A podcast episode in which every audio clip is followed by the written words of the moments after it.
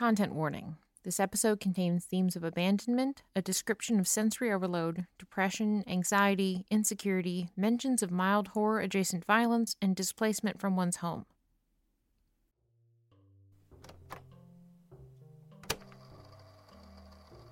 Dear Diary, I've heard it said that what doesn't kill you makes you stronger, but I'm not too sure about that. A lot has happened since the last time we recorded a journal entry, and yet I feel weaker than I ever have before. I have not been coping well with these changes. For one, soon I will no longer live in the countryside. I never thought I'd be saying those words, but here I am doing just that. It is very difficult. I've been thinking a lot about the things I'll miss the most. I need to list them out. I'm afraid of forgetting the good parts. I'll miss the days when I lived in the flourishing, abandoned castle on the hill, surrounded by impermeable silence and golden afternoons where the wind would rustle the overgrown grasses that rose up, unhindered, at the base of the stone walls. I remember the ways I spent my time there. How I would lay out a checkered picnic blanket on the soft grass, fill the china teacup with cool water from the brook, and feast upon whatever birds had been unlucky enough to fly into the spider like traps I'd set up. My days were once spent going on late night hikes and stargazing, nurturing back to health any injured and vulnerable animals I stumbled across, and trying to teach myself how to communicate with bats. My best friend Parker and I used to sit on the crumbling roof of the castle, just as twilight was approaching, and we'd watch as the gold sky turned to lavender indigo and tiny droplets of stars made themselves known on the horizon. Parker and I used to spend all our summer evenings together, trying to catch lightning bugs in jars, just so we could watch them, mesmerized by the light they'd give off. The two of us would sit together inside the castle in the winter, drawing portraits of each other on old scraps of canvas with pieces of charcoal we'd found in the garbage. And when it became too cold, we'd huddle by the fireplace together and whisper stories about the places we wanted to go someday. I have not seen Parker in eight months. They went to the city to try and find a job so that both of us could see more of the world together. They were supposed to come back for me. They have not. I hope they are okay. I waited for Parker every day for a long time. I sent letters to the address they'd provided for the hotel they were supposed to be staying at, but all the letters were returned in the mail to me. The postman always looked so horrified as he stumbled up the hill, glancing over his shoulder every few seconds and trembling lightly as he threw those returned letters in the vague direction of my mailbox before scurrying down the hill. He did not know there was much more to be afraid of in the wide open world than there ever was to be afraid of on my hill.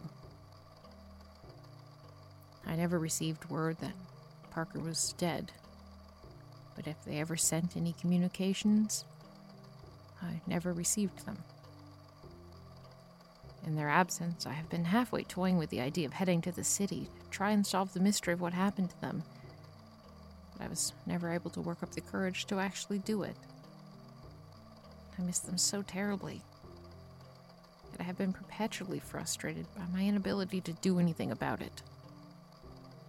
After a long while, I was able to repress my sorrow and things continued on with relative quietness in the moments muddled between confusion and loss. Until the events which put my current move into motion. This was the untimely arrival of someone I shall dub Mikey. I'd been spending my days sneaking around the bat caves that were near my castle. I was pretty sure I'd figured out how to teach the bats a few letters of the alphabet. I'd found some abandoned alphabet building blocks I planned on using, and I felt that the bats knowing their ABCs would be immensely helpful in my mission of learning how to talk to them. That was when I heard it a quiet, trilling sound, almost like some of the birds I heard calling in the deep, distant forest from time to time. But this sound was different. It was much too fast to be the birds. I let myself drop from the ceiling, a little less than graceful in my hurry, I must add I ended up falling face first into the stinky soil at the bottom of the bat cave, but I quickly brushed this off and snuck, spy style, towards the edge of the cave to peer out. A small sports car in a shade of crimson, even redder than my eyes, glided up the dirt road that the postman also used. I watched in horror, unable to move, unsure of what to do next. This had never happened before. Desperately wished Parker were here, as they'd know what to do. But I was alone. A man got out of the car. I had never seen him before, but I recognized his type from a 1980s magazine that I'd once found in a wooden storage box in the castle. This particular specimen was a rich hotshot with an overly waxed mustache, mirrored shades, and with what my best judgment concluded was a yacht themed sweater tied round his neck. He burst from the car holding what looked like a laundry basket full of dirty clothes, which he promptly dumped onto my doorstep. He then screamed into the abyss of the valley. Good job, Mikey! I am assuming that this terrible creature's name was the Mikey he specified. Hence, it became the moniker I assigned to him. While I am indeed rumored to eat people, I have fallen out of the habit of that after my acid reflux worsened, and a pamphlet I discovered after it had blown into the grass on my hill explained that one of the best ways to control acid reflux was to avoid eating spicy foods.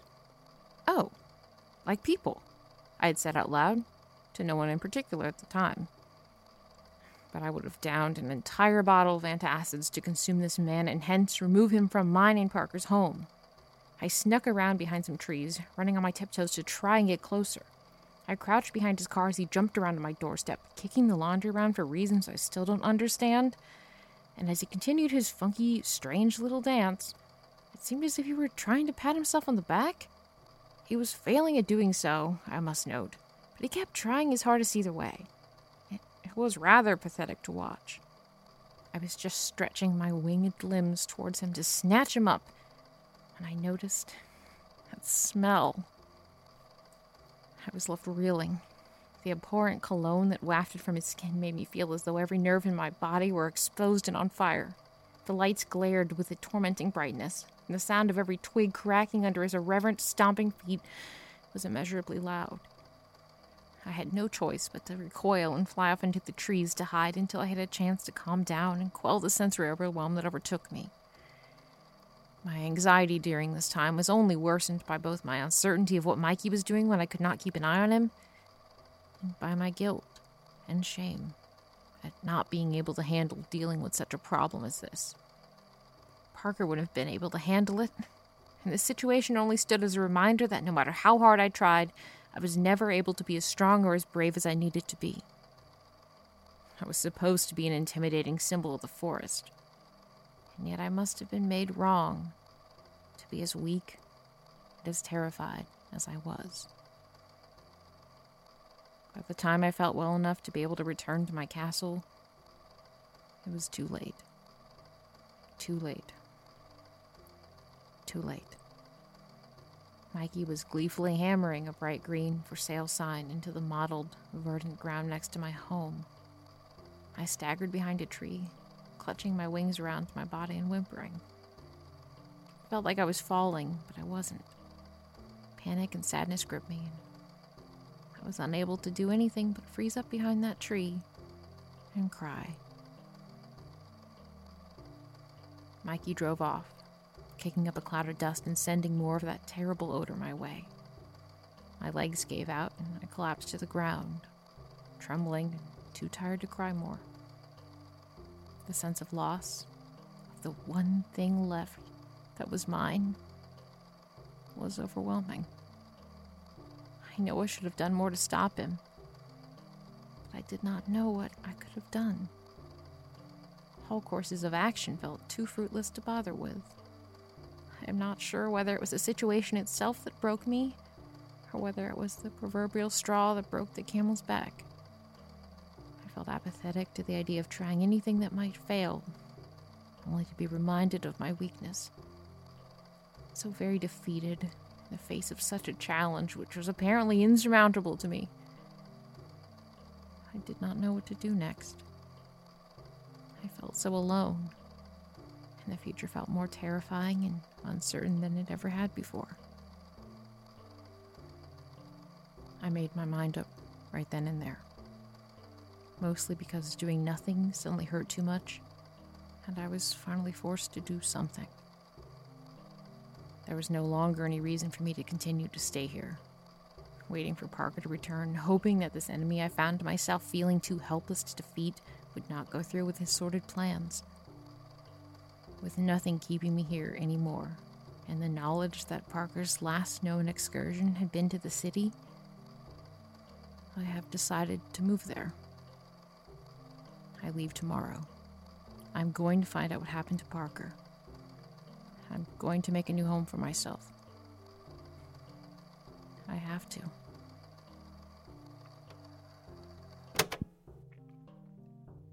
Diary of Mothman is a podcast adapted from the immersive novel of the same name and was written and directed by Ashlee Craft and produced by Ashlee Craft and Exquisite Lore. Mothman was voiced by Ashlee Craft. The music was also by Ashlee Craft. You can support this podcast by telling your friends about it, giving us a good rating on the podcast site of your choice, or supporting us on Patreon for as little as $1 a month. You can find the links in our description. Thank you for listening.